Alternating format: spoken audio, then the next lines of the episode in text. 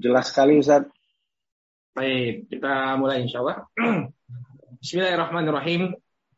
Innalhamdulillah nahmaduhu wa nasta'inuhu wa nastaghfiruh wa na'udzu billahi min shururi anfusina wa min sayyiati a'malina may yahdihillahu fala mudilla wa may yudlil fala hadiyalah. An la ilaha illallah wahdahu la syarika lah wa ashhadu anna Muhammadan abduhu wa rasuluh Allahumma salli wa sallim ala nabiyyina Muhammad wa ala alihi wa sahbihi wa man ittaba'a hudahu ila yaumiddin amma ba'd. Saudaraku kaum muslimin yang semoga senantiasa dirahmati oleh Allah. Assalamualaikum warahmatullahi wabarakatuh. Waalaikumsalam warahmatullahi wabarakatuh.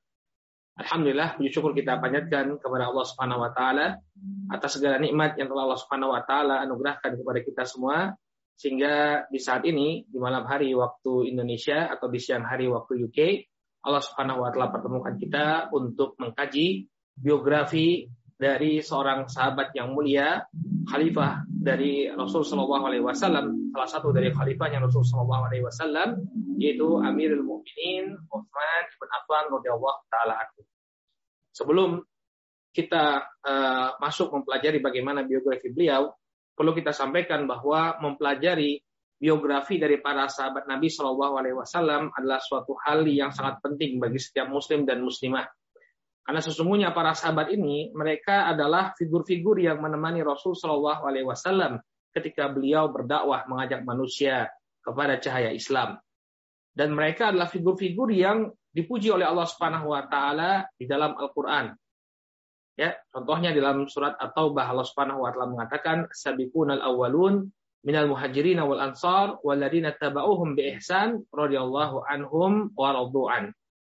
Orang-orang yang pertama-tama masuk Islam, baik dari kalangan muhajirin, ini para sahabat yang berhijrah dari Makkah ke Madinah, maupun dari kalangan ansar, ini para sahabat yang memberikan tempat bagi para sahabat muhajirin, walladzina tabauhum bi ihsan dan orang-orang yang mengikuti mereka dengan baik.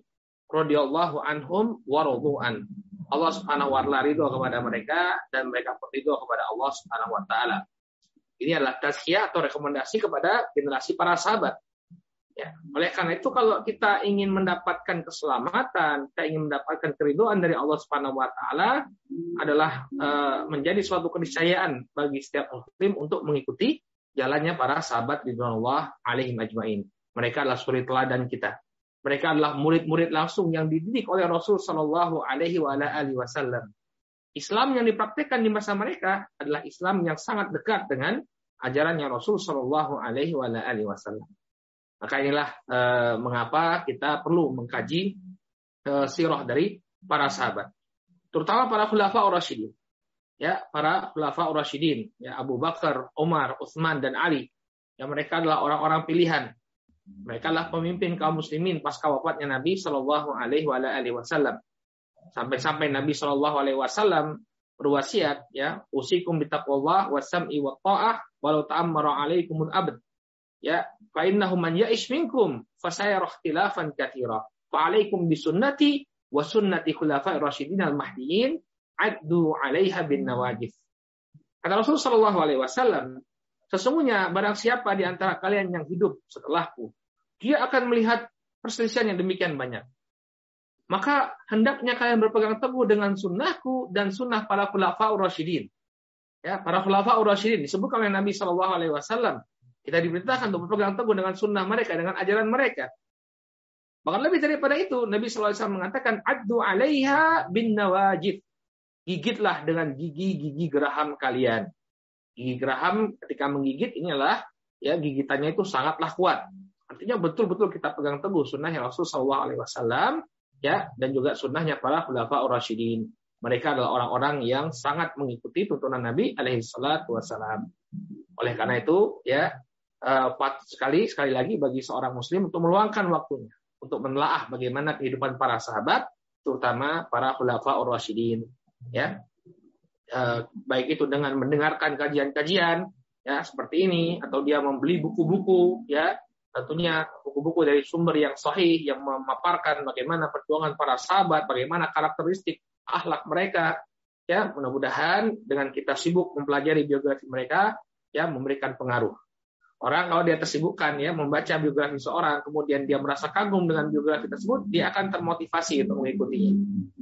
Ya, kita bisa lihat ya eh, kaum muslimin di masa kita mereka seolah-olah kehilangan orientasi, terutama generasi mudanya.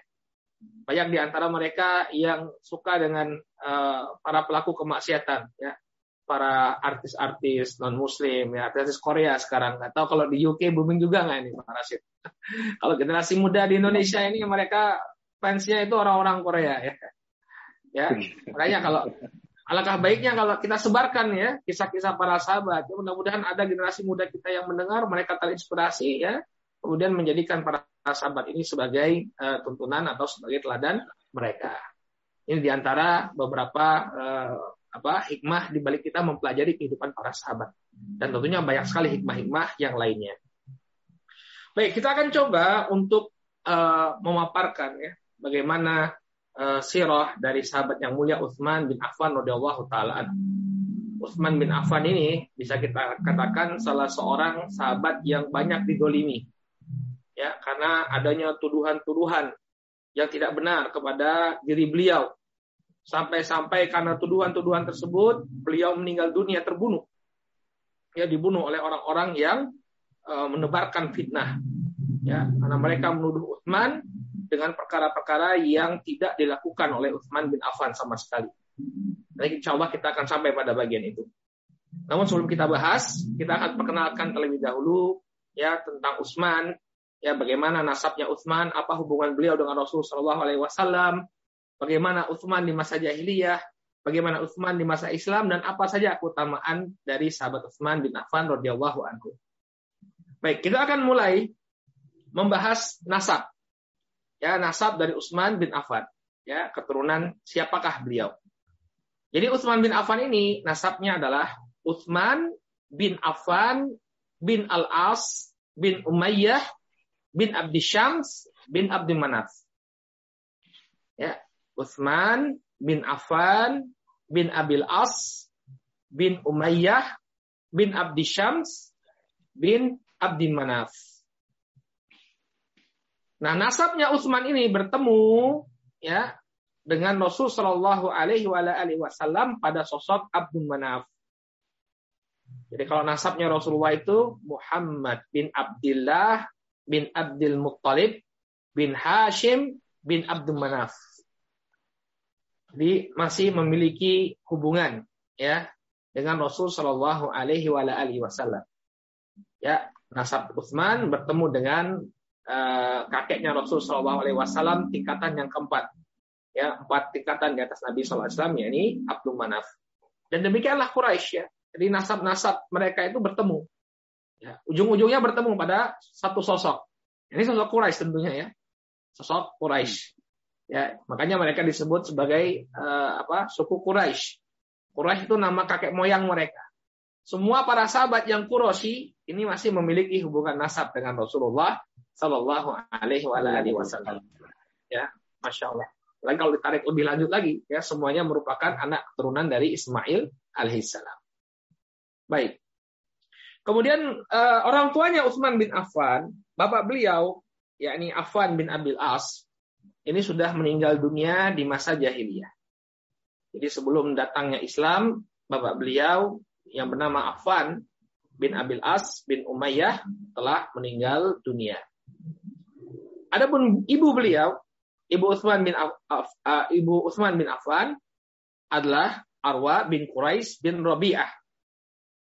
Arwa binti Quraisy bin Rabi'ah. Dan uh, ibunya Utsman ini pada akhirnya nanti masuk Islam. Jadi di awal-awal Utsman itu menjadi seorang muslim, ibunya masih musyrik. Sampai nanti ketika terjadi Fatu Mekah, Rasul Shallallahu Alaihi Wasallam menaklukkan kota Mekah, kemudian uh, apa? Idza ja'a wal fath wa ra'aitan nas yadkhuluna fi dinillahi afwaj. Ya, ketika ada kemenangan dari Allah Subhanahu wa taala, Allah berikan kemenangan kepada Rasul Shallallahu alaihi wasallam, yadkhuluna fi dinillahi afwaja.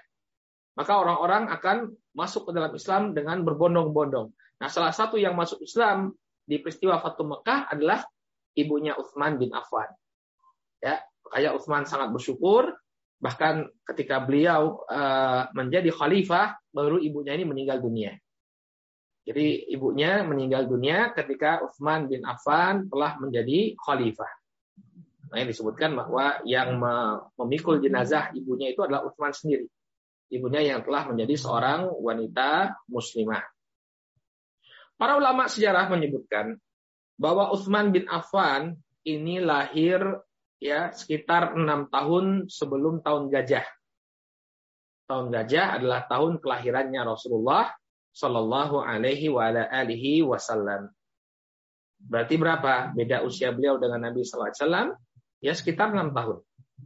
Ya sekitar enam tahun. Begitu Nabi diangkat menjadi Nabi usianya 40 tahun, berarti ketika itu Utsman berusia sekitar 34 tahun. Ada perbedaan pendapat di kalangan para ulama di mana Utsman dilahirkan. Sebagian mereka mengatakan bahwa Utsman dilahirkan di Taif, Ya, Taif adalah uh, kota yang uh, tidak terlalu jauh dari kota Makkah. Ya, mungkin yang pernah umroh ya, terkadang guide-nya menawarkan paket berkunjung ke kota Taif. Taif ini indah sekali ya. Ya, kalau bahasa kita puncaknya, puncak. kalau orang Jakarta bilang puncak ya, daerah yang indah. Taif ini seperti puncak ya. Orang-orang di Saudi itu suka berkunjung ke Taif, saking indahnya dan cuacanya segar di sana. Nah, sebagian ulama mengatakan Utsman itu dilahirkan di Taif. Tapi pendapat yang lebih kuat bahwa beliau radhiyallahu anhu dilahirkan di Makkah. Ya. Dan beliau ini usianya lebih tua daripada Umar ya. Jadi kalau kita lihat dari para sahabat Nabi itu yang paling tua memang Abu Bakar. Abu Bakar jaraknya itu cuma dua tahun dari Rasul Shallallahu Alaihi Wasallam. Ya makanya mereka berteman sangat akrab. Kemudian Utsman beda usianya enam tahun dengan Rasul Shallallahu Alaihi Wasallam. Adapun uh, Umar bin Khattab, nah ini Umar itu justru lebih muda. Bedanya 13 tahun dari Rasul Shallallahu Alaihi Wasallam. Ya, jadi Uthman, uh, Umar itu ketika dia masuk Islam itu relatif masih muda usianya. Baik, para ulama menyebutkan tentang fisik Uthman bin Affan. Ya, dalam tarikh At-Tabari ya diriwayatkan dari Al Imam Az-Zuhri rahimahullah beliau mengatakan bahwa Utsman itu perawakannya sedang. Ya, rojulan marbu'an. Artinya dia tidak terlalu jangkung dan tidak juga pendek. Kemudian beliau memiliki rambut yang indah dan wajah yang tampan. Ya, wajah beliau tampan. Ya. Al-Imam Ibnu Jauzi dalam Sifatus Safwah jilid yang pertama halaman 111 menyebutkan bahwa beliau memiliki jenggot yang lebat. Ya, memiliki jenggot yang lebat. Nah, Utsman ini eh, ya itu tadi ya dikenal dengan ketampanannya. Nah, ketika Utsman itu menikah dengan Ruqayyah, ini putrinya Rasul Shallallahu alaihi wasallam, ya, satu ketika kan Utsman ini kan akan menikah dia dengan Ruqayyah dan Ruqayyah eh, istrinya Utsman, putri dari Nabi SAW ini ya juga dikenal dengan kecantikannya. Jadi putri Nabi Ruqayyah menikah dengan Utsman. Maka ketika Utsman dan Ruqayyah menikah, orang-orang membuat bait syair yang memuji ketampanan Utsman dan kecantikan Ruqayyah. Ya. Dalam Ashabul Rasul, ya, Syekh Mahmud Al-Misri menukilkan bait syair tersebut. Ahsanu zaujaini ra'ahuma insanu Ruqayyatun wa zawjuha Utsmanu. Orang-orang menyebutkan baik syair. Ahsanu zaujaini ra'ahuma insan. Sebaik-baik pasangan suami istri yang paling tampan dan paling cantik dari pasangan suami istri yang dilihat oleh manusia, Ruqayyatun wa zawjuha Utsmanu. Ruqayyah dan suaminya Utsman. Berarti Utsman memiliki apa? Uh, wajah yang tampan ya wajah yang tampan, rambut yang indah, perawakan yang sedang. Ya. Nah, Utsman bin Affan, ya, adapun saudara-saudaranya Utsman, ya, beliau memiliki satu orang saudari kandung. Ya, saudari kandung namanya Aminah binti Affan. Ya, Aminah binti Affan ini sama dengan ibunya Arwa masuk Islam ketika peristiwa Fatu Makkah. Nah, ketika ayahnya meninggal dunia, ya ibunya Utsman menikah lagi dengan Uqbah bin Abi Mu'aid. Ya, Uqbah bin Abi Mu'aid. Uqbah bin Abi Mu'aid ini juga sosok yang cukup terkenal dalam sejarah Rasul Shallallahu Alaihi Wasallam. Kalau antum pernah dengar kisah Nabi Shallallahu Alaihi Wasallam sedang sujud di depan Ka'bah, kemudian ada yang meletakkan ya meletakkan jeroan ya isi perut kambing atau isi perut unta di atas punggungnya Nabi Shallallahu Alaihi Wasallam. Nah ini dia Uqbah bin Abi Mu'id ini.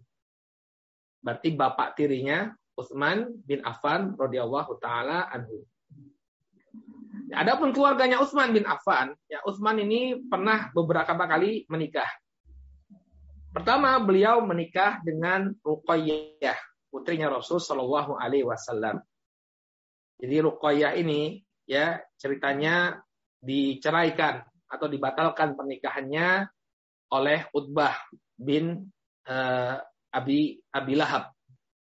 Ya, jadi Abi Lahab punya anak namanya uh, Utbah dan Utaibah.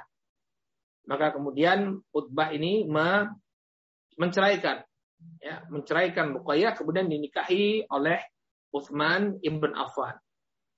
Nah, nah ketika menikah dengan Ruqayyah ya, maka Utsman mendapatkan seorang anak yang namanya Abdullah. Ya, tapi Abdullah ini tidak sampai besar ya. Dia meninggal dalam usia yang masih kecil. Ya, dia meninggal dengan usia yang masih uh, kecil ya. Kalau saya tidak salah itu dipatok ayam gitu ya. Gak tahu bagaimana ceritanya ya. Masih kecil kemudian dipatok ayam lalu meninggal dunia.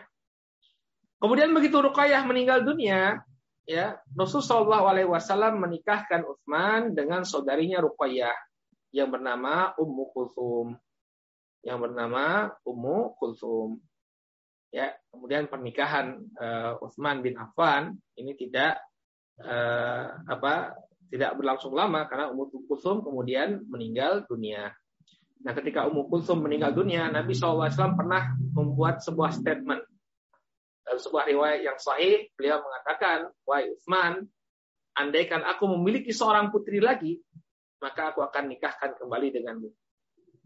Ya, jadi sudah nikah dengan Ruqayyah, Ruqayyah meninggal, nikah lagi dengan Ummu Kulsum, putri Rasulullah, meninggal, Rasul mengatakan, kalau saya masih punya putri lagi, saya akan nikahkan denganmu, wahai Utsman. Putri beliau Fatimah sudah menikah dengan Ali, jadi nggak ada stok lagi. Ya, jadi beliau menikahkan dua putri beliau kepada Utsman bin Affan radhiyallahu anhu. Inilah yang menyebabkan Utsman populer dengan panggilan Dhu Nurain. Dhu Nurain artinya yang memiliki dua cahaya. Kenapa Utsman bin Affan dijuluki sebagai Nurain? Karena beliau menikah dengan dua putrinya Rasul Shallallahu Alaihi wa ala wasallam. Ruqayyah binti Rasulillah dan Ummu Kulthum binti Rasulullah Shallallahu Alaihi Wasallam. Ya, kemudian beliau eh, menikah dengan banyak wanita sampai kemudian ketika beliau meninggal dunia istri beliau itu empat. Ya, istri beliau itu empat. Ada yang namanya Nailah, ada yang namanya Romlah, ada yang namanya Ummul Banin dan Fakitah. Ya, jadi ketika beliau meninggal dunia, ada empat orang istri beliau. Beliau memiliki empat orang istri. Nah, ketika beliau menjadi khalifah, ya masa kekhilafahan beliau itu adalah 11 tahun, 11 bulan dan 17 hari. Ya. Dan ketika beliau meninggal dunia, beliau meninggal dunia dalam keadaan terbunuh, ya, itu usia beliau kurang lebih 82 tahun. Sudah sangat tua, 82 tahun. Jadi itu sangat kejam sekali orang yang membunuh Utsman bin Affan. Antum bayangkan, kakek-kakek usia 82 tahun sampai terpotong jarinya Utsman ketika memegang mushaf, dipotong oleh mereka. Luar biasa. 82 tahun. Ya, jadi jangan bayangkan Utsman itu masih muda, masih gagah ketika meninggal. Sudah kakek-kakek 82 tahun, tega orang-orang untuk membunuh Utsman bin Affan radhiyallahu taala anhu. Nanti kita insya Allah akan sampai ke sana. Kita akan bahas bagaimana kejamnya ya orang-orang yang membunuh Utsman bin Affan. Ya. Kalau ada antum yang bertanya kenapa Utsman bin Affan kok kok udah tua begitu tetap ngotot tetap ngotot ingin menjadi khalifah itu karena wasiat dari Rasulullah. Rasulullah itu mewanti-wanti kepada Utsman, wahai Utsman, kalau orang meminta agar baju kekhilafahanmu itu ditarik, jangan pernah berikan kepada mereka. Makanya Utsman tidak mau turun jadi khalifah. Ya, walaupun beliau sudah tua, beliau tetap memegang tabuk kekhilafahan. Inilah yang menyebabkan kemudian beliau dibunuh oleh orang-orang yang kejam. Ya. Nah, sekarang kita akan bahas bagaimana karakteristik Utsman di masa jahiliyah. Jadi Utsman sudah memiliki karakter yang istimewa sejak masa jahiliyah.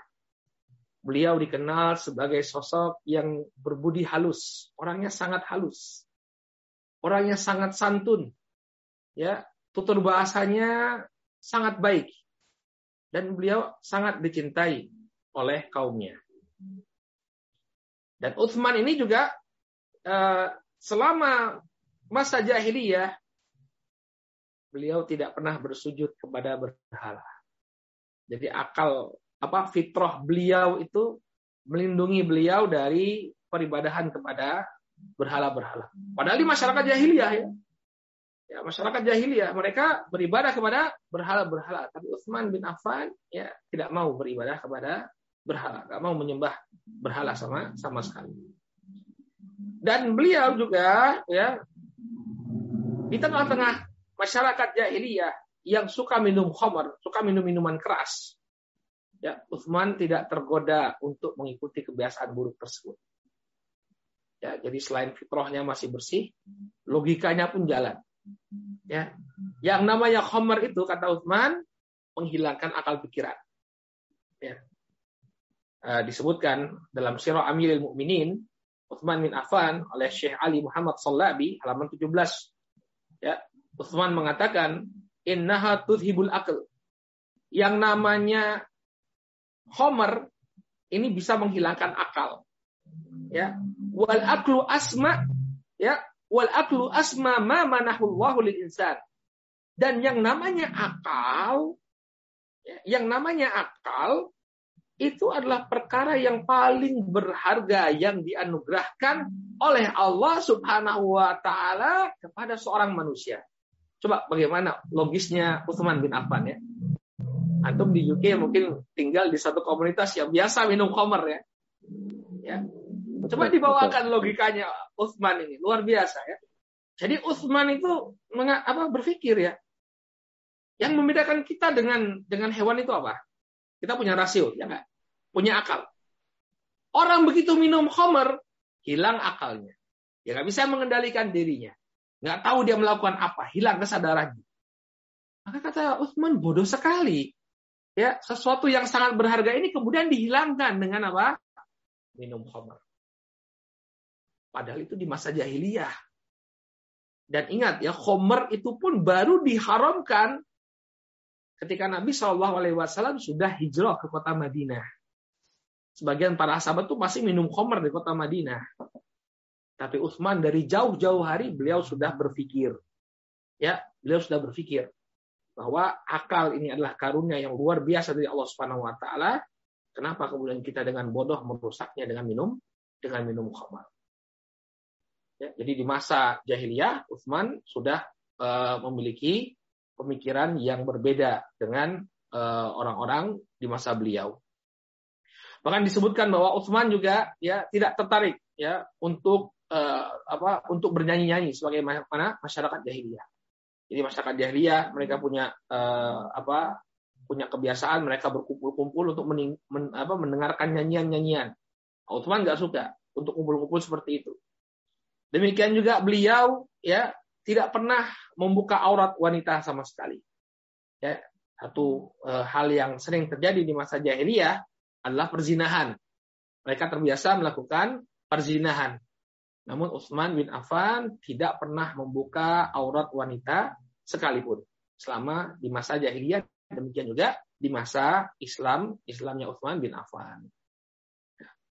Nah, kemudian kelebihan Utsman ini, ya, bapak beliau Affan dikenal sebagai seorang pedagang yang ulu. Nah, Utsman bin Affan mewarisi bakat bapaknya. Beliau juga dikenal sebagai seorang pedagang yang ulung. Ya, sehingga beliau pergi ke berbagai tempat. Beliau pergi ke negeri Syam, ya ke Syria. Sekarang kan jadi Syria ya. Kalau eh, apa eh, kita mendengar istilah negeri Syam, ya negeri Syam itu sekarang itu terpecah menjadi beberapa negara ya Palestina, kemudian Lebanon, kemudian Suriah, ya Suriah, Palestina, Lebanon, dan Jordania. Ini dulu daerah dikenal dengan kawasan Syam. Ya, dulu kawasan perdagangannya itu Busra, namanya Busra. Sekarang masuk ke wilayah Suriah kalau saya tidak salah. Demikian juga Damaskus. Damaskus ini juga pusat perdagangan. Nah, Utsman sudah sampai ke sana, berdagang sampai ke negeri Syam. Demikian juga beliau pernah berdagang ke negeri Habasyah. Habasyah sekarang eh, apa wilayah Ethiopia dan Eritrea. Ya, ini tempat hijrahnya para sahabat yang pertama. Jadi para sahabat itu tidak langsung hijrah ke kota Madinah. Ya, dulu diperintah oleh Nabi SAW untuk melindungi agama mereka, mereka diperintahkan untuk berhijrah ke negeri Habasyah. Sekarang menjadi negara Ethiopia dan Eritrea.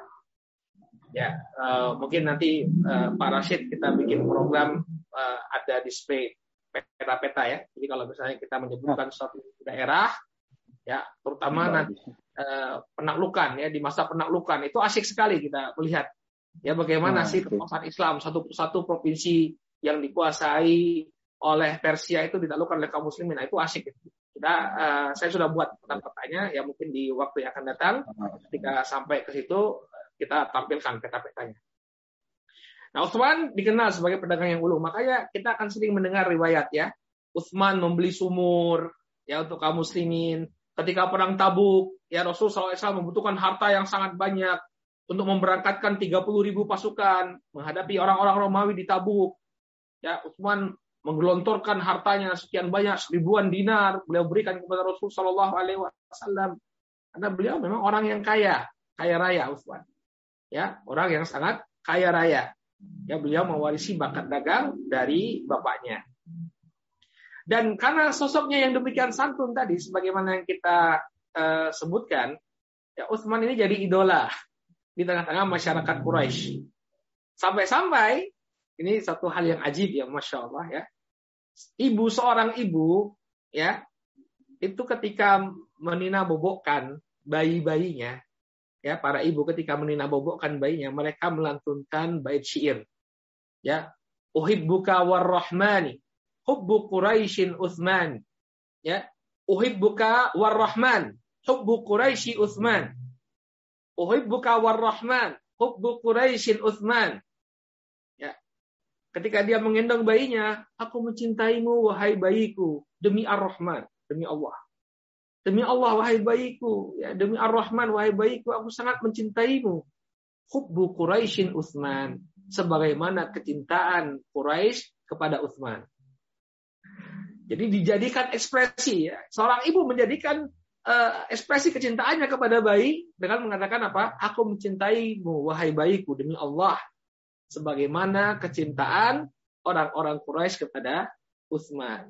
Ya, berarti beliau idola ya di tengah-tengah masyarakat Quraisy.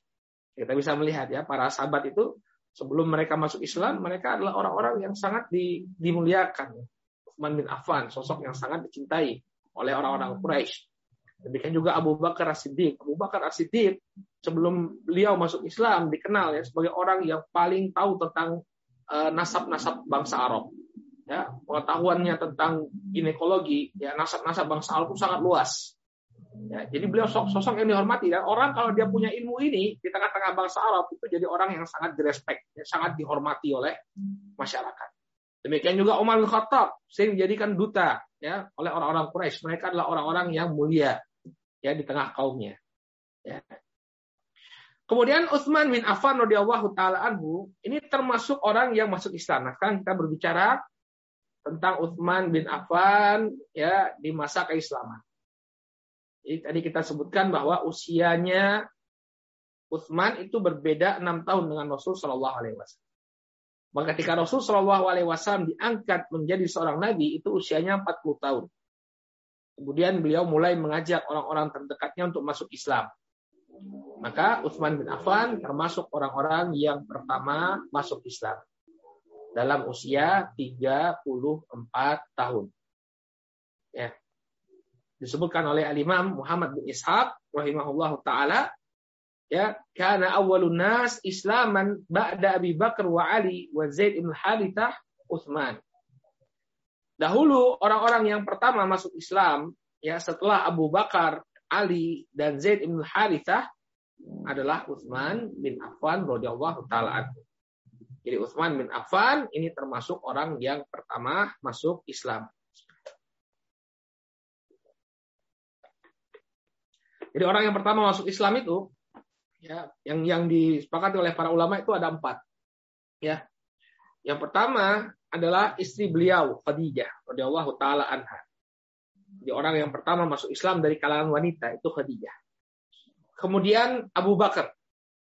Ya, orang pertama dari kalangan laki-laki merdeka dewasa yang masuk Islam adalah Abu Bakar. Kemudian Ali bin Abi Thalib. Ali bin Abi Thalib adalah orang yang pertama masuk Islam dari kalangan anak-anak. Kemudian yang keempat adalah Zaid bin Harithah, anak angkatnya Nabi Shallallahu Alaihi Wasallam. Beliau menjadi orang yang pertama masuk Islam dari kalangan bekas budak. Jadi Khadijah ini mewakili uh, merupakan representasi kaum wanita. Abu Bakar As-Siddiq representasi laki-laki dewasa yang merdeka. Kemudian Ali bin Abi Thalib representasi dari anak-anak. Kemudian Zaid bin Haritha adalah representasi ya budak dan mantan budak. Ini empat orang yang pertama masuk Islam. Nah kemudian setelah mereka, maka sosok lain yang masuk Islam adalah Utsman bin Affan. Para ulama menyebutkan bahwa Utsman bin Affan ini masuk Islam ya berkat ajakan dari Abu Bakar As-Siddiq radhiyallahu taala Jadi Abu Bakar As-Siddiq ini termasuk orang yang gencar mengajak orang-orang untuk masuk Islam, orang-orang yang uh, telah dia kenal. Banyak sekali para sahabat-sahabat yang mulia itu yang masuk Islam karena ajakan dari Abu Bakar. Utsman bin Affan, Tolha bin Ubaidillah, Abdurrahman bin Auf, ini adalah sosok-sosok yang diajak masuk ke dalam Islam oleh Abu Bakar Siddiq radhiyallahu taala. Maka Utsman termasuk orang yang pertama kali masuk Islam. Ya, beliau masuk Islam bersama Tolha bin Ubaidillah. Ya, dua-duanya tergolong dari 10 sahabat yang masuk surga eh, apa? Eh, ada asyara al-mubasyarun nabil jannah. Nabi SAW menyebutkan 10 orang yang akan dimasukkan ke dalam surga. Di antaranya adalah eh, siapa? Utsman bin Affan dan Talha bin Ubaidillah. Baik. Sekarang kita akan eh, bahas ya keutamaan-keutamaan dari Utsman ibn Affan radhiyallahu anhu. Ya, jadi beliau ini memiliki keutamaan yang sangat luar biasa. Yang pertama, keutamaan Utsman, sebagaimana yang kita sampaikan tadi, bahwa beliau termasuk as-sabiqun al-awwalun. Orang-orang yang pertama masuk Islam. Jadi para sahabat itu bertingkat-tingkat ya, berjenjang-jenjang. Ada di antara mereka yang masuk Islam di awal dakwah. Ketika Nabi diangkat menjadi Rasul, mereka menerima Islam. Ya, ada yang setelah beberapa tahun setelah hijrah dari Habasyah. Ya, ada yang masuk Islam setelah Nabi hijrah ke negeri Madinah. Ya, ada yang masuk Islam setelah Fatu Makkah, setelah Makkah ditaklukkan. Jadi para sahabat itu berjenjang-jenjang. Dan Utsman ini termasuk tingkatan yang paling tinggi. Ya, ketika Nabi SAW diangkat menjadi nabi dan mendakwahkan Islam untuk pertama kalinya, Uthman termasuk orang-orang yang pertama menerima dakwah beliau. Luar biasa. Jadi kalau di uh, diberikan jenjang-jenjang para sahabat itu, ini paling tinggi ya. Ketika Nabi mulai berdakwah, beliau sudah menerima Islam sebagai agama beliau. Ya. Ini yang disebutkan oleh Allah Subhanahu wa sebagai as-sabiqun al-awwalun. Ya, orang-orang yang pertama masuk Islam. Jadi ini yang pertama, utamaan dari sahabat Uthman bin Affan. Beliau termasuk sahabat yang pertama masuk Islam. Kemudian keutamaan yang kedua. Uthman bin Affan ini termasuk dari 10 sahabat yang dijanjikan oleh Rasul SAW masuk ke dalam surga. Jadi ada hadis yang uh, di mana Nabi SAW itu menyebutkan dengan namanya 10 orang sahabat secara beriringan disebutkan oleh Nabi SAW bahwa mereka ini adalah penghuni surga. Ya, para sahabat semuanya insya Allah penghuni surga semua. Ya, mereka adalah orang yang diridhoi oleh Allah Subhanahu Wa Taala. Tapi ada yang disebut secara khusus, secara beriringan, 10 orang. Inilah yang disebut sebagai al-asyarah al-mubasyaruna bil jannah. 10 orang sahabat yang diberi kabar gembira langsung oleh Rasul Shallallahu alaihi wasallam bahwa mereka masuk surga. Dalam sebuah hadis yang diriwayatkan oleh Imam Tirmidzi dari sahabat Abdurrahman bin Auf radhiyallahu taala anhu, Rasul Shallallahu alaihi wa alihi wasallam bersabda, Abu Bakar fil jannah, Umar fil jannah, Utsman fil jannah, Ali fil jannah, Talhah fil jannah, Az-Zubair fil jannah, Abdurrahman bin Auf fil jannah, Sa'dun fil jannah, wa Sa'idun fil jannah, wa Abu Ubaidah ibn Jarrah fil jannah. 10 orang. Abu Bakar di surga, Umar di surga, Uthman di surga, Ali di surga, Talhah di surga, Zubair di surga, Abdurrahman bin Auf di surga, Sa'ad bin Abi Waqqas di surga, Sa'id ibn Zaid di surga, Abu Ubaidah bin Jarrah di surga. Ini 10 sahabat yang disebutkan secara beriringan oleh Nabi Shallallahu Alaihi Wasallam semuanya termasuk ahlul jannah, termasuk penduduk surga. Maka Utsman bin Affan ada di posisi yang ketiga. Setelah Abu Bakar, Umar, Utsman bin Affan. Ya, ini tentu menunjukkan keutamaan yang luar biasa dari sosok Utsman bin Affan radhiyallahu taala anhu bahwa beliau termasuk dari 10 sahabat yang dijanjikan oleh Nabi Shallallahu alaihi wa ala alihi wasallam ya sebagai penghuni surga. Kemudian keutamaan yang ketiga, bahwa Utsman ini satu-satunya sahabat yang menikahi dua putrinya Rasul Shallallahu Alaihi Wasallam. Ya, tidak ada eh, apa? Tidak ada satu eh, sahabat pun yang seperti beliau, ya, yang bisa menikahi dua putrinya Rasul Shallallahu Alaihi Wasallam. Tapi tidak dikumpulkan ya, tidak dikumpulkan. Artinya apa? Uh, Ruqayyah meninggal dunia, baru kemudian Ummu Kulthum. Inilah yang menyebabkan Utsman digelari sebagai Dun Nurain. Ini apa? Yang memiliki dua cahaya. Ya, bahkan sebagaimana yang kita katakan tadi ya, Nabi SAW sampai mengatakan, laukana li, ya, uh, laukana indi talithah. Naam, lazawajtuha Utsman. Kalau saya memiliki putri yang ketiga, ya, maka saya akan nikahkan dengan Utsman bin Affan. Saking cintanya Nabi Shallallahu Alaihi Wasallam kepada Utsman dan sangat menginginkan agar Utsman bin Affan ini untuk menjadi menantu beliau. Luar biasa ya, nggak mungkin kan? Kalau uh, orang menginginkan oh si fulan ini jadi menantu saya, kemudian orang ini buruk, enggak ya? Berarti apa? Dia sosok yang dicintai, yang disukai oleh mertuanya, ya enggak? Ya, sampai apa? Anak yang meninggal tawarkan lagi anak yang kedua. Begitu meninggal lagi, tawarkan lagi. Kalau misalnya ada, saya akan tawarkan yang ketiga. Tapi stok sudah habis. Berarti apa? Menunjukkan cintanya Nabi Wasallam yang luar biasa kepada Utsman bin Affan. Sampai-sampai kalau beliau masih memiliki putri yang ketiga akan dinikahkan dengan Utsman bin Affan. Kemudian yang keempat, ya, di antara keutamaan Utsman ibn Affan radhiyallahu taala anhu bahwa ya beliau diberi kabar oleh Nabi Shallallahu Alaihi Wasallam tidak akan merasa haus pada hari kiamat nanti. Kenapa? Karena Utsman bin Affan ya membeli sebuah sumur ya namanya sumur rumah. Bukan rumah bahasa kita. Namanya itu rumah. Sumur rumah bi'ru rumah. Ya. Ini ada ceritanya ini. Ceritanya cukup menarik ya jadi dahulu eh, penduduk kota Madinah, ini kaum muslimin, ini sangat bergantung eh, suplai airnya dengan eh, sebuah sumur yang dimiliki oleh seorang Yahudi. Ya, jadi eh, mereka suplai airnya itu tergantung sekali dengan sumurnya yang dimiliki oleh seorang Yahudi dan orang Yahudi ini eh, ketika ada orang yang ingin mengambil air dari sumurnya itu tidak gratis ya, dia harus bayar.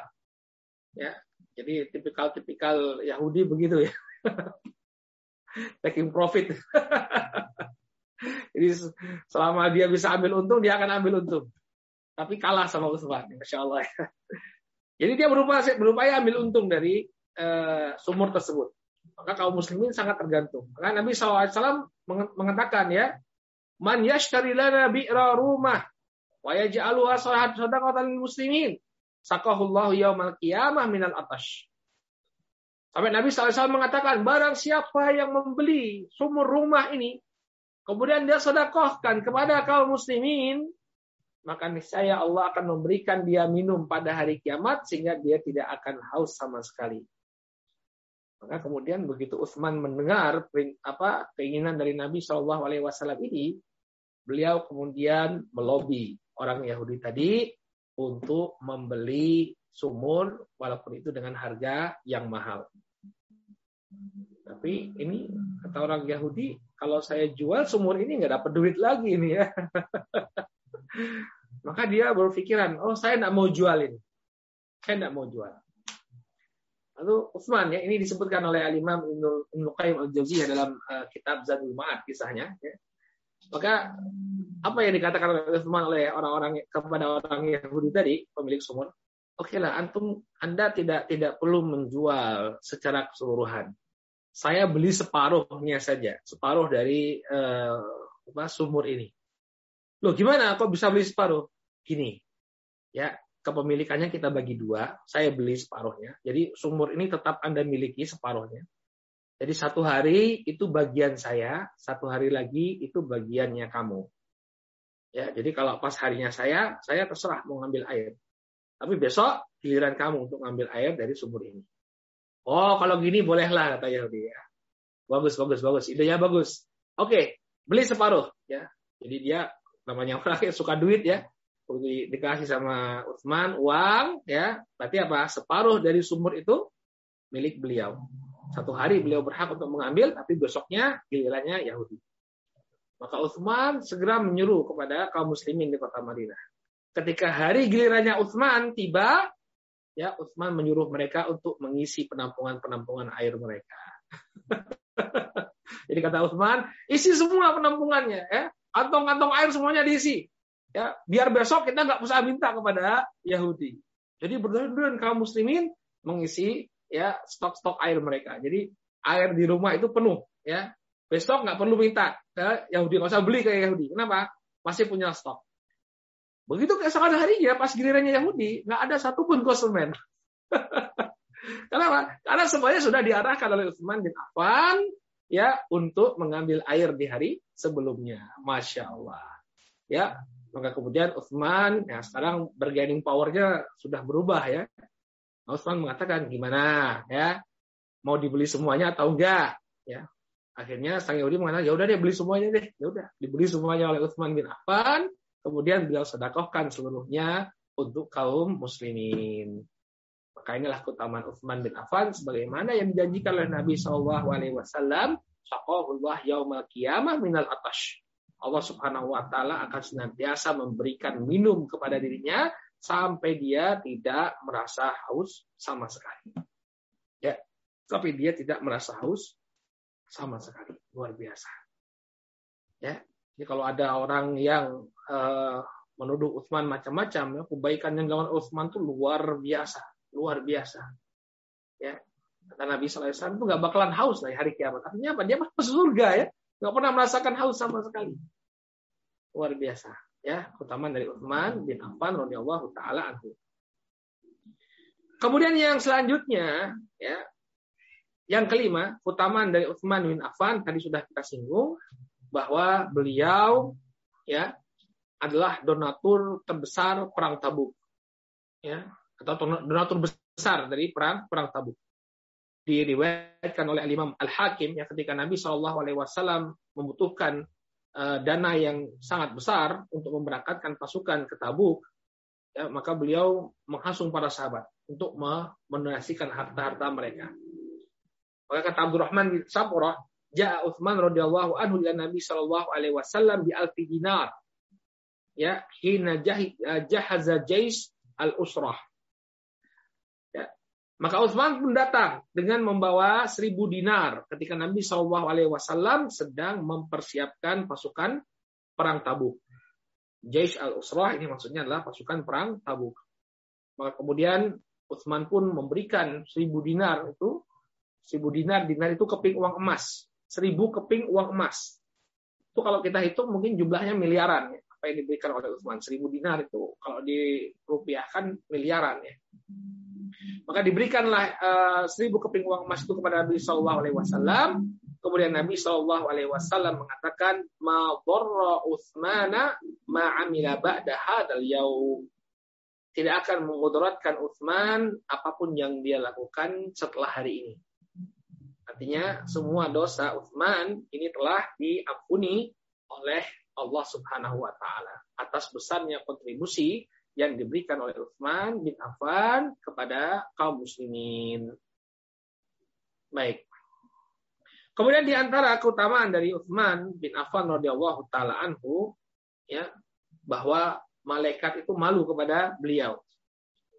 Jadi ada kisahnya dalam Sahih Muslim ya ketika itu Nabi Shallallahu alaihi wasallam uh, sedang duduk-duduk ya Nabi Shallallahu alaihi wasallam sedang duduk di rumah beliau ketika itu eh, apa pahanya Rasul Shallallahu Alaihi Wasallam ya itu tersingkap agak sedikit tersingkap. Nah, kemudian datang Abu Bakar As-Siddiq. Ya, Nabi Shallallahu Alaihi Wasallam tidak mengubah posisi duduknya. Ya, kemudian Abu Bakar keluar, datang Umar bin Khattab radhiyallahu anhu. Nabi Shallallahu Alaihi Wasallam tidak mengubah posisi tempat duduknya. Nah, ketika Utsman bin Affan masuk, ya tadi kita sudah uh, perkenalkan ya Utsman sebagai sosok yang sangat santun dan orangnya itu pemalu. Maka Nabi Shallallahu Alaihi Wasallam membetulkan pakaian beliau, ya sehingga tidak tampak lagi apa yang tersingkap. Maka kemudian ini menarik perhatian Aisyah radhiyallahu taala anha. Ya, maka Aisyah mengatakan kepada Rasul Shallallahu Alaihi Wasallam, Hai Rasulullah, ya ketika Utsman datang, kenapa kok pakaian pakaianmu kau tutupi? Maka kata Rasulullah SAW, Allah astahi min rojulin tastahi minhul malaikah. Ya, tidakkah pantas aku untuk merasa malu dengan sosok yang malaikat saja malu kepada dirinya. Ya, saking pemalunya Utsman, jadi malaikat pun malu kepada Utsman. Ya, kata Nabi SAW, pantaskah aku untuk tidak malu ya? Tidak pantas rasanya kalau aku tidak malu kepada sosok yang para malaikat saja merasa malu untuk berada di dekatnya. Maka Rasulullah SAW membatalkan pakaian beliau karena malu dengan Utsman bin Affan radhiyallahu taala anhu. Ya. Kemudian di antara keutamaan Utsman bin Affan radhiyallahu anhu bahwa beliau ya dan keluarganya termasuk orang-orang yang berhijrah ke negeri Habasyah. Jadi Utsman bin Affan radhiyallahu taala anhu ya dan uh, Ruqayyah istri beliau adalah orang-orang yang uh, ikut berhijrah ke negeri Habasyah. Tidak semua para sahabat hijrah ke negeri Habasyah. Ya, tidak semua para sahabat hijrah ke negeri Habasyah, maka Utsman bin Affan termasuk yang uh, apa berhijrah ke negeri Habasyah. Hijrahnya dua kali. Hijrah ke negeri Habasyah, kemudian beliau kembali ke kota Makkah, lalu kemudian hijrah ke kota Madinah. Baik. Kemudian di antara hadis yang mengkhabarkan tentang keutamaan Utsman disebutkan bahwa beliau akan mati syahid. Beliau akan mati syahid. Dikisahkan dalam Sahih Al Bukhari dari sahabat Anas bin Malik radhiyallahu taala anhu, suatu ketika Nabi Shallallahu Alaihi Wasallam ini naik ke atas bukit Uhud atau ke atas gunung Uhud. Dan ketika itu beliau ditemani oleh Abu Bakar Siddiq kemudian Umar dan Utsman. Berarti orang empat naik ke atas. Rasulullah alaihi salatu wassalam, Abu Bakar, kemudian Umar dan Utsman. Tiba-tiba ketika Nabi Shallallahu Alaihi Wasallam naik ke atas gunung Uhud, gunung Uhud bergetar. Ya, gunung Uhud bergetar. Maka Nabi Shallallahu Alaihi Wasallam mengatakan, Usbut Uhud, wahai Uhud, ya, jangan goyang, ya, tenanglah engkau. Fa inna alaika nabiyun. Ya. Karena sesungguhnya di atasmu, fa inna ma alaika nabiyun. Di atasmu sekarang ada seorang nabi. Wasiddiq dan orang yang siddiq yang e, benar dan jujur keimanannya wasyahidan dan dua orang yang akan mati syahid.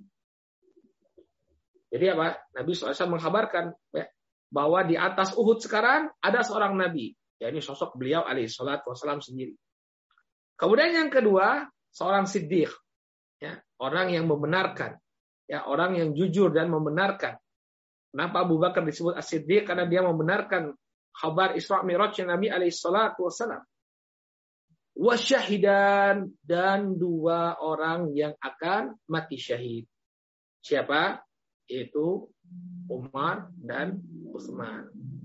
Ya. Nanti uh, apa di masa di akhir khilafahannya Umar itu meninggal dunia karena uh, dibunuh oleh Abu Lulu al-Majusi. Ya, seorang majusi yang membunuh beliau ketika beliau sedang sholat subuh.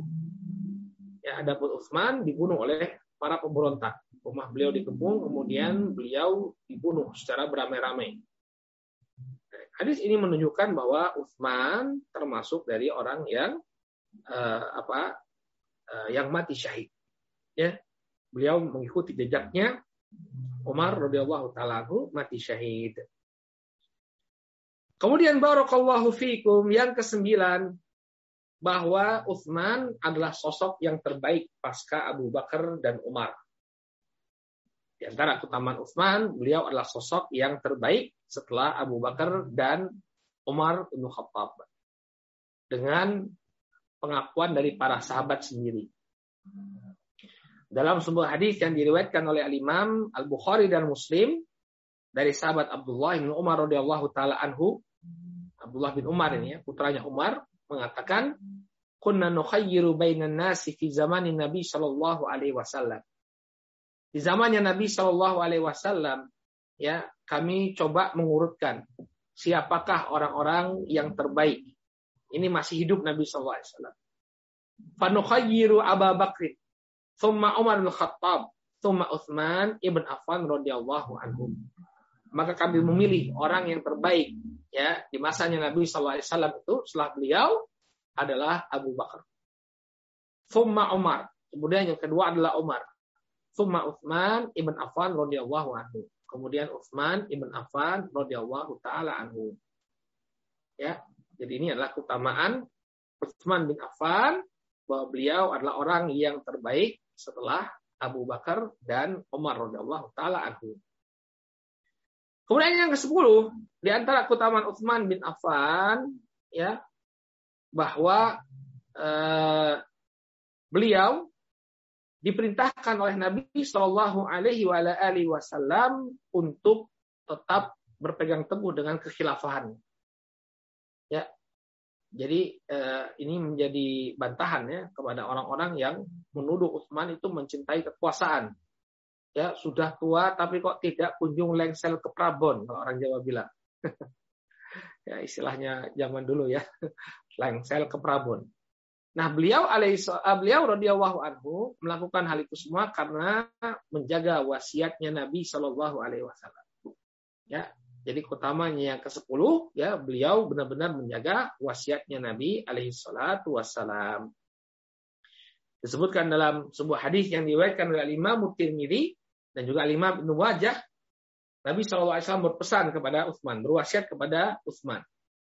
Wa in sa'aluka antan khali amin qamisin qammasakallahu azza wa jal fala taf'al. Wahai Utsman, ya apabila orang-orang itu meminta kepada dirimu untuk melepaskan pakaian kekhalifahan yang kau kenakan, maka fala taf'al, jangan kau lakukan. Maka Utsman bin Affan dalam keadaan yang sudah terjepit, ya pemberontak sudah uh, mengepung rumah beliau, meminta agar beliau meninggalkan ya tampuk kekhilafahan, beliau berpegang dengan wasiatnya Nabi Shallallahu Alaihi Wasallam. Fala taf'al, jangan kau lakukan, jangan kau lepaskan kekuasaanmu. Beliau tetap memperhatikan itu karena apa? Karena ada wasiat dari Nabi Shallallahu Alaihi Wasallam sampai beliau ya eh, terbunuh oleh para pemberontak. Dan beliau dikenal ya dengan kecintaan beliau yang sangat besar kepada Al-Qur'an. Ini juga keutamaan Utsman bin Affan radhiyallahu taala anhu. Ya disebutkan oleh Al Imam Ibnu Mubarak dalam Az-Zuhud ya disebutkan bahwa qama Utsman ibn Affan radhiyallahu anhu ba'dal isya faqara al-Qur'an kullahu fi raq'atin lam yusalli qablaha wala ba'daha. Utsman bin Affan itu punya kebiasaan ya. Beliau melakukan qiyamul lail itu mulai setelah sholat isya. Kemudian dalam satu rakaat beliau membaca Al-Quran dari awal sampai akhir. Beliau menghatamkan Al-Quran dalam satu rokaat qiyamul lail. Masya Allah. Jadi sholat witirnya satu rokaat, tapi apa? Panjang sekali ya. Kalau kita zaman sekarang, Masya Allah, 12 rokaat. tapi setiap satu 12 rokaat, 12 menit. apa? Iya. Satu. Tapi apa? Membaca Al-Quran secara keseluruhan. Makanya saking cintanya ya beliau eh, kepada Al-Quran, ya, ketika beliau meninggal dunia itu beliau sudah memegang mushaf. Nah, mushafnya itu ternoda dengan darah beliau. Ya, karena kita sama beliau, beliau itu meninggal dunia dalam keadaan eh, apa? memegang mushaf. Ya, disebutkan dari Al-Imam Ibnu Sirin rahimahullah taala beliau mengatakan Qalat imra'atu Utsman hina qutila Utsman. Istrinya Utsman mengatakan ketika Utsman terbunuh, ya qatalahumullah, ya uh, qataltumuhu wa innahu la yahya al-lail kullahu bil Qur'an. Bagaimana kalian tega membunuh Utsman? Alhamdulillah. Ya, alhamdulillah. Ya, alhamdulillah. Wa innahu la yuhyi laila la yuhyi laila kullahu bil Quran. Bagaimana kalian tega untuk membunuh Utsman padahal dia adalah sosok yang menghidupkan seluruh malamnya dengan Al-Qur'an. Ya, jadi beliau menghidupkan seluruh malam beliau dengan membaca Al-Qur'an. Jadi ini di antara keutamaan Utsman ibn Affan radhiyallahu taala anhu ya mungkin kita cukupkan dulu pembahasan kita ya eh, tentang biografi Utsman, demikian juga tentang keutamaan beliau. Ya, insya Allah eh, kita akan eh, lanjutkan ya pembahasan selanjutnya tentang bagaimana eh, beliau alaihissalam eh, beliau radhiyallahu taala anhu eh, di masa kekhilafahan Abu Bakar dan juga kekhilafahan Umar dan bagaimana akhirnya beliau bisa terpilih menjadi khalifah yang ketiga untuk menggantikan Umar ibn Khattab radhiyallahu taala anhu. Ini insya Allah akan jadi pembahasan kita di pertemuan yang akan datang bismillahi taala. Wallahu taala Alhamdulillah, alhamdulillah, masya Allah, komprehensif biografinya, alhamdulillah. Eh, apa nih sebelum? Saya mohon maaf karena suara saya ini sedang hilang, timbul tenggelam nih, jadi bukan bukan kesalahan bukan pada wifi Anda gitu ya. Jadi memang suara saya uh, off. Baik, ini ada saya saya ingatkan kembali sebelum saya mulai uh, sesi tanya jawab, silahkan yang ingin bertanya silahkan raise hand seperti yang sudah sudah dilakukan oleh beberapa orang. Atau kalau sungkan silahkan kirim message uh, kita akan uh, tanyakan kepada Ustadz Insya Allah. Baik, sebelum ke yang bertanya langsung ada sudah beberapa pertanyaan yang uh, disampaikan Baik, saya share screen Ustaz. Seperti berikut. Assalamualaikum warahmatullahi wabarakatuh. Izin bertanya Ustaz. Mengapa sahabat-sahabat Rasulullah wafatnya mengenaskan Ustaz? Seperti Khalifah Utsman bin Affan ini. Menyedihkan sekali. Apakah juga merasakan sakitnya ketika dibunuh ya Ustaz? Jazakallah khair. Salam. Ya, itu kemuliaan bagi mereka. Siapa yang tidak menginginkan untuk mati syahid? Ya, di antara mati yang mulia adalah mati syahid ya mati di jalan Allah Subhanahu wa taala. Maka sesungguhnya para sahabat yang mati syahid mereka telah meninggal dunia dalam keadaan yang mulia. Ya, justru uh, kita ini yang nggak tahu bagaimana akhir kehidupan kita. Orang justru berupaya ya. untuk mencari mati syahid dan para sahabat telah mendapatinya. Ya, sehingga uh, tidak jadi permasalahan mereka terbunuh. Kenapa? Mereka terbunuh di jalan Allah Subhanahu wa taala. Ya. Mereka terbunuh di jalan Allah Subhanahu wa taala. Jadi tidak ada yang perlu kita permasalahkan dalam uh, wafatnya para sahabat. Ya. Alhamdulillah. Uh, ini ada dari Kanada ini Pak Munandar silahkan diambil. Munandar silakan Pak Munandar, masya Allah. Jadi ikut ya Ustaz. Assalamualaikum Ustaz, apa kabar Ustaz? Waalaikumsalam warahmatullahi Jam berapa Pak Munandar di sana? Ini jam setengah sepuluh pagi, ya, Ustaz. Masya Allah, setengah sepuluh pagi. Oke. Okay. Ya. Silakan Pak Munandar. Uh, ya, Assalamualaikum Ustaz.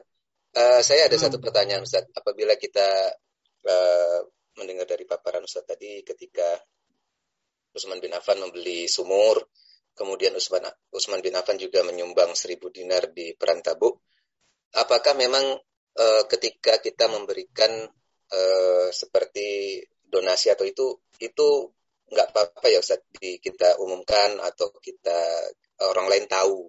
Karena terkadang kan uh, namanya hati ini kan sering anu Ustaz sering apa sering sering dalam posisi yang ada rianya juga ketika kita didonasikan kita seperti ingin dapat pujian.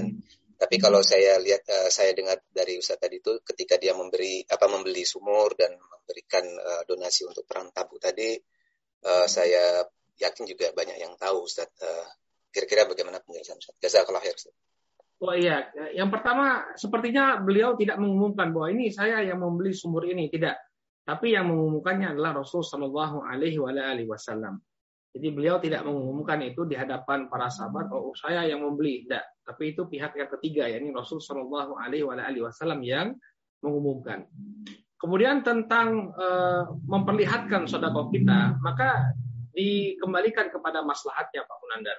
Jadi kalau memang kita bisa menjaga keikhlasan kita dan dengan mengumumkan donasi yang kita lakukan, kita bisa ikut mengajak teman-teman yang lain, maka yang demikian tidak menjadi masalah. Ya, jadi uh, man sanna fil islami sunnatan hasanah falahu uh, ajruha wa ajru man amila biha wala yanqusu min ujurihim syai. Nabi SAW mengatakan barang siapa yang memberikan contoh ya sunnah hasanah ya contoh yang baik dalam Islam dia memberikan contoh dalam apa sunnah yang baik dalam Islam kemudian orang lain itu mengikuti dia ya mengamalkan apa yang dia lakukan misalnya seorang bersedekah berdonasi kemudian ayo kita donasi saya sudah donasi Kemudian orang pada ikut semua, ya, mengikuti jejak dia. Maka dia mendapatkan pahala. Kenapa? Orang-orang yang mengikuti jejaknya tersebut. Ini kalau dia mampu menjaga keikhlasannya. Namun kalau misalnya dikhawatirkan, ya, eh, dia tidak bisa menjaganya, menjaga hatinya dari ria, ya, menjadi ingin eh, ditampilkan di hadapan orang, bukan karena agar orang meniru dia, tapi untuk mendapatkan pujian, maka sebaiknya dia melakukan sodako secara diam-diam. Di antara salah satu uh, sifat ya salah satu golongan yang akan dinaungi oleh Allah Subhanahu wa taala ya pada hari uh, apa pada yaumul hisab nanti ya yauma la dilla illa dilluh sab'atun yauma illa dilluh ya salah satu golongan dari yang golongan yang dinaungi oleh Allah Subhanahu wa taala pada hari di mana tidak ada naungan kecuali naungan Allah Subhanahu wa taala itu adalah orang yang ketika dia bersedekah ya tangan kanannya bersedekah, tangan kirinya sampai tidak mengetahui. Artinya dia benar-benar menjaga keikhlasannya. Namun sebagaimana kita sampaikan dikembalikan kepada kemaslahatan. Ya, kalau seseorang itu dia e, memandang ada kemaslahatan maka tidak mengapa. Tapi kalau misalnya lebih maslahat bagi dia untuk menyembunyikan amalannya, maka itu lebih baik ya untuk menjaga keikhlasan. Wallahu taala alam. Jadi begitu perinciannya Pak Munanda. Alhamdulillah terjawab. Uh, apa? Tadi ada yang mengangkat tangan Ibu Amri Badawi kalau dari Bekasi. Um, silakan Ibu Amri di Assalamualaikum warahmatullahi wabarakatuh. Assalamualaikum warahmatullahi Silakan Bu. Terima kasih Mas uh, yang mendengar uh, sejarah sahabat Rasul Utsman bin Affan sungguh sangat uh, luar biasa ya Pak Ustadz di mana dia menyumbangkan uh, hartanya untuk perantabu terus memberi air untuk kaum muslimin dan yang pernah saya baca juga itu pada zaman kekhalifahan Utsman bin Affan juga mushaf Al-Qur'an mushaf Al-Qur'an itu dibuat ya Benar Ibu, benar. Nanti kita akan sampai di sana insya Allah. Iya, benar Ibu. uh, Khalifah ketiga kan yang pertama Abu Bakar. Ya, pertama Abu Bakar, kemudian Umar, ya, kemudian di masa Utsman, ya, uh, dibuat diseragamkan semua mushaf, maka dikenal dengan mushaf Utsmani. Yang pertanyaan saya, kenapa uh, baru saat itu? Kenapa tidak Kenapa tidak di masa Abu Bakar begitu? Baik. Ya. Itu pertanyaan saya. Iya, mungkin. Maaf Ibu, diulangi lagi Bu, saya nggak jelas. Kenapa uh, pertanyaannya? Uh, kenapa tidak di zaman Khalifah pertama yaitu Abu Bakar uh, dibuat masaf Al-Quran itu gitu? Kenapa oh, iya. pada saat uh, hari ketiga baru dibuat? Sementara kan udah harus sebenarnya kalau menurut pemikiran saya harus secepatnya dibuat ya Pak Ustadz ya. Kenapa baru? Benar Ibu, benar. Jadi uh, ya. Jasa kalau akhir Pak Ustadz. anti khairan.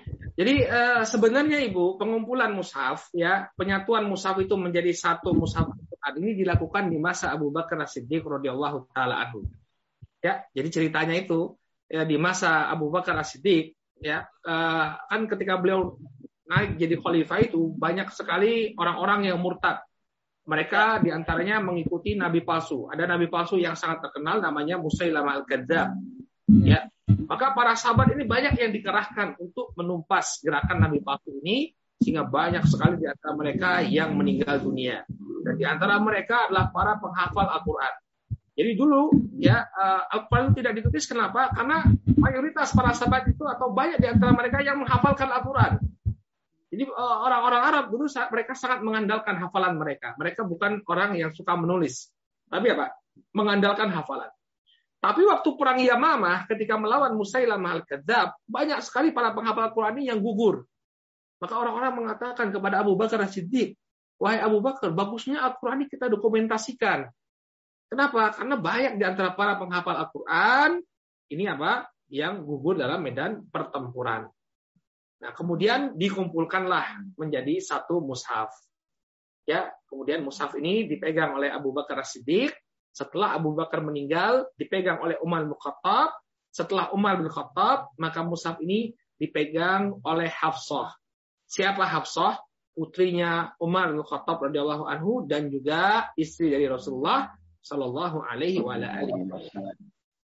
Nah, kemudian di masa Utsman, ya, jadi mushaf itu sudah ada ya dipegang oleh Hafsah. Ketika masa Utsman, ya kita akan sampai ini, tapi nggak apa-apa kita singgung secara umum saja. Ketika di masa Utsman, ya Islam ini sudah menyebar ke berbagai tempat, ke Azerbaijan, ke Armenia, ya daerah-daerah uh, yang dulu merupakan kekuasaannya bangsa Persia berhasil ditaklukkan oleh kaum muslimin. Nah, para sahabat yang mengajarkan Al-Quran kepada mereka datang dari uh, suku yang berbeda-beda. Ingat kita tahu ya, ada orang-orang Quraisy penduduk Makkah, orang-orang Muhajirin, ada orang-orang Ansor penduduk Madinah. Dan mereka memiliki ya dialek yang ada sedikit perbedaan. Maka dahulu Al-Quran itu diturunkan dalam tujuh dialek. Ya.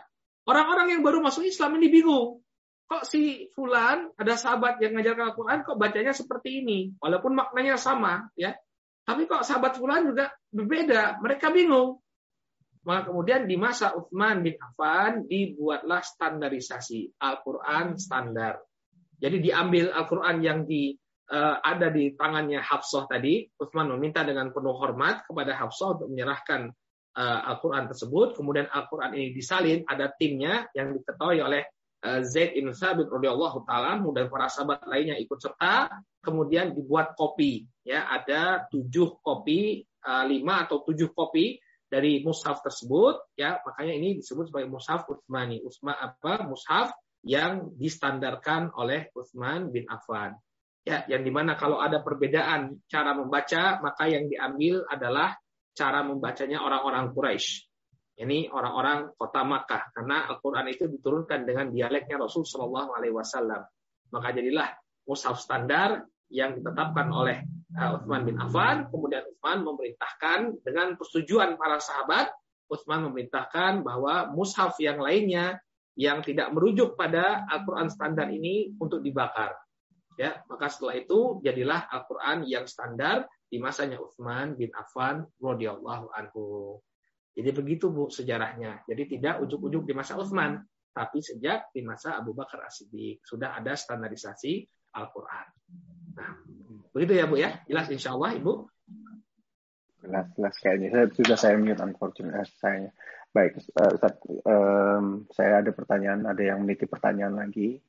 Mungkin ada beberapa pertanyaan yang sebetulnya sudah dibahas, tapi saya tanyakan karena amanah. Assalamualaikum Ustaz. Kalau tadi disebutkan 10 kalau tadi disebutkan 10 sahabat yang dijamin surga, Ustaz. bagaimana dengan sahabat-sahabat yang lain? Misalnya hmm. Anas bin Malik, Ustaz.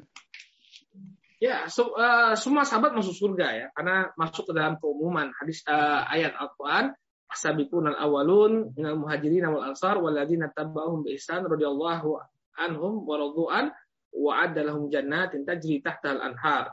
Ya, orang-orang yang masuk Islam pertama-tama dari kalangan muhajirin dan ansar dan orang-orang yang mengikuti mereka ya radhiyallahu anhum wa radu'an. Allah Subhanahu wa taala ridho kepada mereka dan mereka pun ridho kepada Allah Subhanahu wa taala dan Allah menyajikan kepada mereka surga-surga yang mengalir di bawahnya sungai-sungai. Jadi ini adalah janji umum kepada seluruh sahabat Nabi Shallallahu Alaihi Wasallam, termasuk Anas bin Malik. Semua para sahabat akan masuk surga. Ya, hanya saja sebagaimana yang kita sebutkan, mereka bertingkat-tingkat. Para ulama menyebutkan bahwa yang tingkat yang paling tinggi dari para sahabat itu adalah al-asyara al-mubasyarun bil atau sebelumnya uh, khulafa Rasyidin. Ini level yang paling tinggi. Empat sahabat itu sahabat yang paling mulia. Ya, jadi Abu Bakar, Umar, Utsman, Ali ini yang paling tinggi levelnya. Kemudian level selanjutnya al-asyarah al-mubasysyaruna bil jannah. Sepuluh sahabat yang menjanjikan masuk surga yang tadi kita sebutkan. Ya, jadi seluruh sahabat itu masuk surga, namun mereka berlevel-level, ada jenjang-jenjangnya. Yang paling tinggi pada pelapor Rasidin, kemudian diikuti dengan 10 orang yang masuk surga, yakni eh, al-asyarah al-mubasysyaruna bil jannah dan yang seterusnya. Ya, dan para ulama uh, mereka punya klasifikasi ya seperti Ibnu Sa'ad uh, ulama ya Ibnu Sa'ad dalam tabaqatnya mereka beliau sampai membagi para sahabat itu menjadi 11 level ya. 11 atau 12 level. Pokoknya belasan level. Jadi para sahabat itu juga berjenjang-jenjang. Ya pertama al-asyraf mubasyarun uh, khulafa rasyidin yang pertama. Kemudian level yang kedua al-asyraf mubasyarun bil jannah. Kemudian orang-orang yang masuk Islam sebelum hijrah ke Habasyah. Kemudian orang-orang yang masuk Islam setelah hijrah ke negeri Habasyah sebelum uh, Bayatul Aqabah.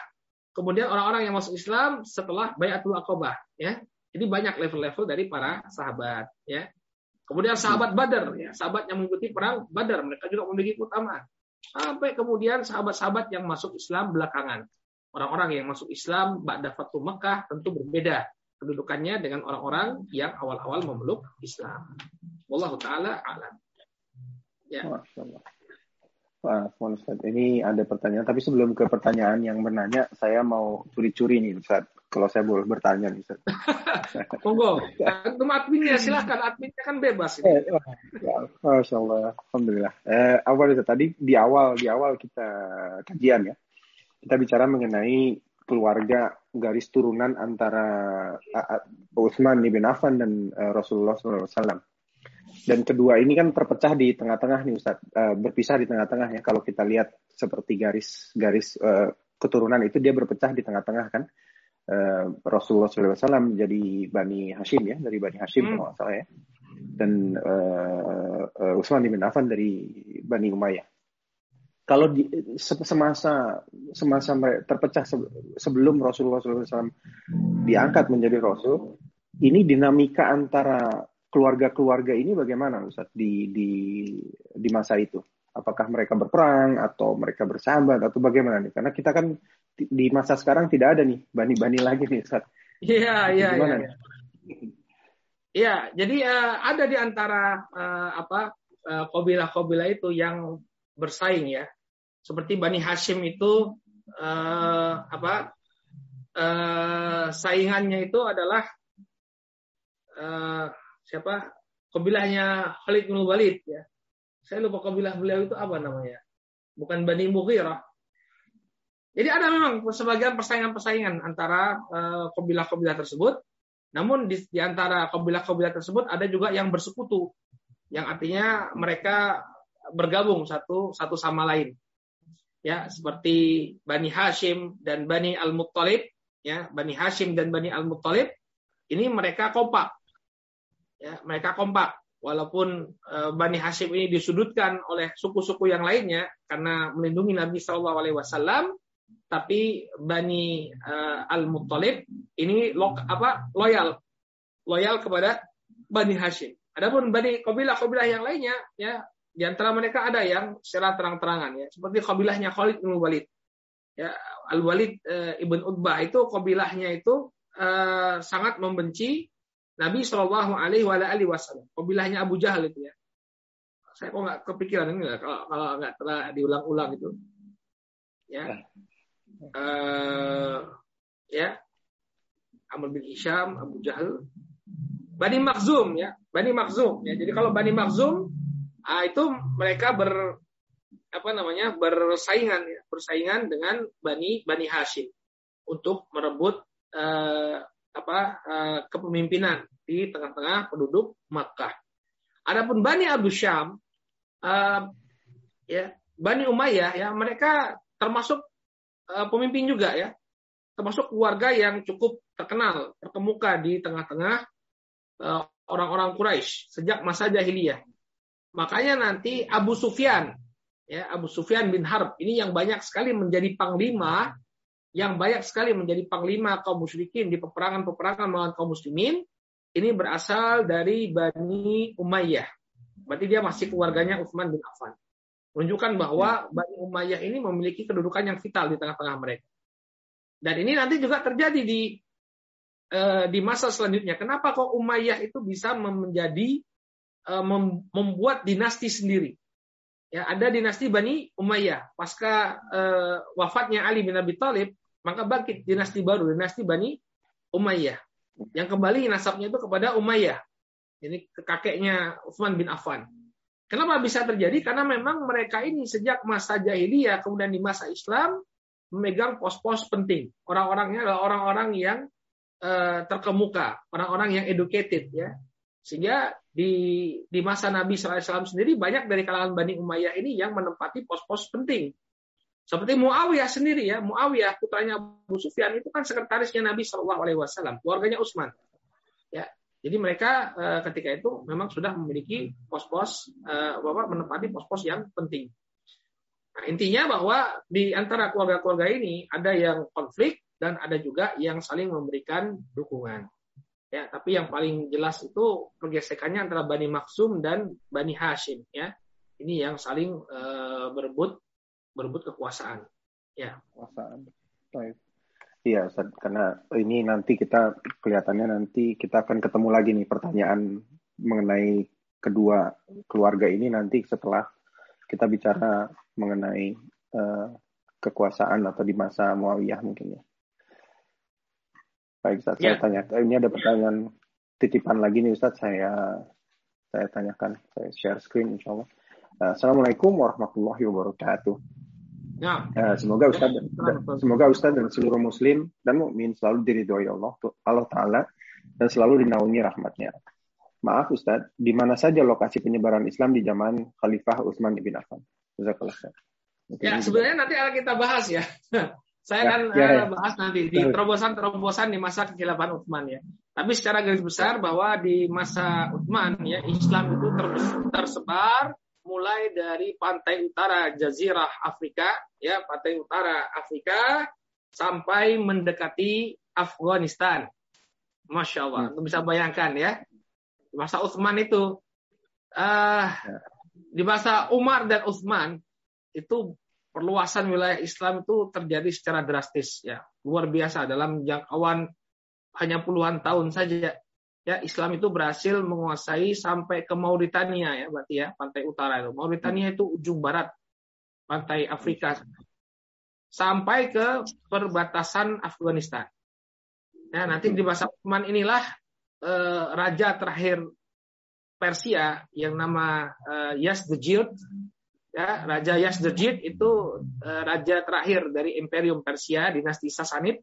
Ya Sasaniyah dia itu nanti uh, terbunuhnya itu di Afghanistan sampai sana dalam upaya untuk meminta bantuan uh, dinasti Tang dari Cina. Jadi untuk menghadapi pasukan kaum muslimin yang semakin merangsek itu dia sampai minta bantuan ke Cina. Ketika itu yang berkuasa dinasti Tang. Ya, hmm. tapi sebelum datang bantuan karena Yazdijid ini orangnya arogan, dia di dikhianati oleh pengikut-pengikutnya akhirnya mati. matinya itu di perbatasan Af Afghanistan. Ya, itulah hmm. wilayah-wilayah yang berhasil dikuasai oleh kaum muslimin di masa Utsman bin Affan. Luas sekali. Armenia, Armenia, Azerbaijan, nah itu juga dikuasai oleh uh, kaum muslimin di masanya Utsman bin Affan. Atau di masanya Umar, tapi kemudian mereka memberontak, dikuasai kembali di masanya Utsman bin Affan radhiyallahu taala Insya Allah akan ada bahasnya, pembahasannya nanti insya Allah. Ya. Baik, dan sekalian kita tunggu juga petanya tuh. Saat kelihatannya kita sangat bisa terbayang oleh kita betapa luasnya itu negara kerajaan Islam pada masa itu. Kalau ada petanya, baik. Iya, makanya eh, kita luar biasa ya. Zaman dulu orang bisa punya kekuasaan luas ya. Padahal yang namanya komunikasi itu kan nggak semudah sekarang ya. Sekarang itu kan lebih mudah ya. Tapi nggak ada negara yang punya kekuasaan demikian luas. Yang paling Rusia yang luas luas banget ya. Ya, betul, betul, betul. Masya Allah. Baik, Afwan ini ada pertanyaan di luar topiknya, Ustaz, tapi karena uh, ya amanah baik. Ustadz Afwan, uh, saya pernah mendengar kisah seorang wanita yang dermawan di zaman Rasulullah Shallallahu Alaihi Wasallam yang membuka jalur pipa air. Apakah sahih ya Ustadz? Dan kalau boleh tahu namanya siapa Ustadz? Allah taala alam, saya tidak tahu. Saya belum pernah dengar ada kisah wanita yang membuka pipa air. Allah taala alam, maaf, mohon maaf ya. Kalau misalnya nanti ya. uh, pas lewat uh, dapat ya nanti insya Allah saya kabarkan. Tapi selama ini saya belum dapat buku saya. Ya, sahabat wanita yang membuka pipa air ya. Baik. Nanti kita coba bahas lagi. Baik Ustaz, uh, dari kalau tidak ada yang mengangkat tangan, saya kira pertanyaan-pertanyaan sudah habis untuk malam ini Ustaz. Alhamdulillah. Insya Allah. Ya, jadi kita bisa uh, akhiri untuk malam ini. Tapi uh, sebelum sebelum saya serahkan kembali ke Ustaz, ini memang kajian-kajian siroh ini sangat bermanfaat bagi kita sebagai pelengkap uh, kita untuk mengetahui uh, perjalanan Islam dari zaman dulu dan kita hanya bisa belajar dari sejarah mungkin ya. Mungkin itu dari dari saya Ustaz. Saya kira untuk malam ini bisa kita tutup Ustaz, mohon dipandu untuk ditutup Ustaz. Baik, eh Ikhwan Fidin, saudaraku kaum muslimin yang semoga dirahmati oleh Allah. Alhamdulillah pembahasan kita tentang biografi Utsman bin Affan ya sampai membahas keutamaan beliau telah kita uh, jelaskan, telah kita paparkan di kesempatan kali ini. Uh, kita berharap mudah-mudahan apa yang disampaikan bermanfaat bagi semua dan inti dari kita belajar sejarah para sahabat adalah agar kita bisa meneladani mereka, meneladani bagaimana perjuangan mereka membela Islam, meneladani kesabaran mereka dalam memperjuangkan agama ini, ya yang mudah-mudahan uh, ini semua bisa kita tiru dalam kehidupan kita sehari-hari. Jadi belajar sejarah ini bukan hanya sekedar tahu kapan ini terjadi, apa yang terjadi tidak, tapi lebih daripada itu kita bisa menadani bagaimana uh, generasi awal Islam berpegang teguh terhadap agama dan ajaran Rasul Shallallahu Alaihi Wasallam. Dan sampaikan uh, bermanfaat. Subhanakallahumma bihamdika. Asyhadu an la ilaha illa anta astaghfiruka wa atubu ilaik. Assalamualaikum warahmatullahi wabarakatuh. Waalaikumsalam warahmatullahi wabarakatuh. Jazakallah khair Ustaz. Ya, insya Allah kita akan uh, bertemu kembali di kajian berikutnya di bagian kedua dan seterusnya uh, baik dari kami dari uh, pengurus rumah dakwah paduka kami mohon maaf jika ada kesalahan kekurangan maupun dari sikap maupun perkataan. Insya Allah kita bertemu kembali. Barakallahu fikum. Assalamualaikum warahmatullahi wabarakatuh. Waalaikumsalam.